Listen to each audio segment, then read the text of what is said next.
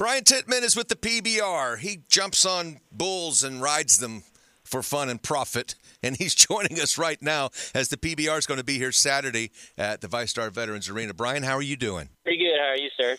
Doing fine. Uh, the first question, like I always ask a lot of the bull riders, uh, how does a relatively intelligent young man decide he's going to get on an angry bull? I will see my grandma, my dad, my dad and grandpa rode bulls. That's all I've ever known since I was a little bitty kid. I started off riding sheep, calves, junior bulls, and worked my way up. So you have insanity uh, running through your family. yes, sir, absolutely.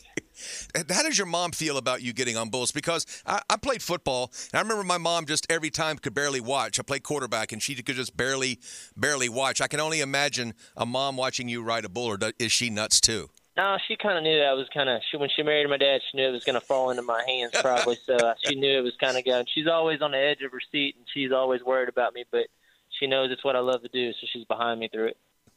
That is cool, man. Now, getting on a bull, take us through your like mental preparation right before they open the gate. I mean, what's going, what's going aside from hang on, I guess. What's going through your head? Uh, once you climb over the bucking chute, it's game on for me. I'm zoned in. I, I come and do the job, the task that I train myself all week to do.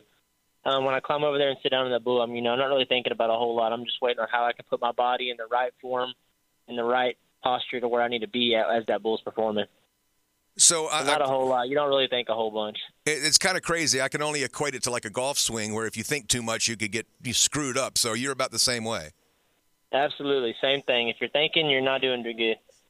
But certainly one of the sports or anything that anybody does that you were one of the few that actually do it worldwide thinking about this because we can all play catch and play football, a game of football in the backyard. We can all shoot hoops, but but but it ain't every it ain't every day we go, honey, you want to go run out and uh, let's go jump on that bull for a while. So is, is it odd to try to explain to other people who have no no idea why you would do that? Uh, no, sir. It's pretty simple. I mean, I take it pretty, you know, simple as it I can be with people because people that don't understand the sport that you can kind of help them out. But like we do have like bucking barrels, which you can get on a barrel and do the same thing a bull will. You just don't have the muscle and the the hide and the all the stuff moving forward on them and the anger. Yeah. We're talking to Bryan Titman with the PBR coming to the VyStar Veterans Arena this Saturday just trying to get into the head of a professional bull rider. What is that feeling? What does eight seconds feel like to stay on that bull? And is it an adrenaline rush? Is that is that the thing you get from doing this? Uh, it definitely feels like a lifetime, but it's something you enjoy doing. If you if it's a, it's like I put it as dancing. If it's dancing, it feels good and it's all in rhythm. But once you're out of step and you're stepping on each other's toes, it's no good. It's just like dancing.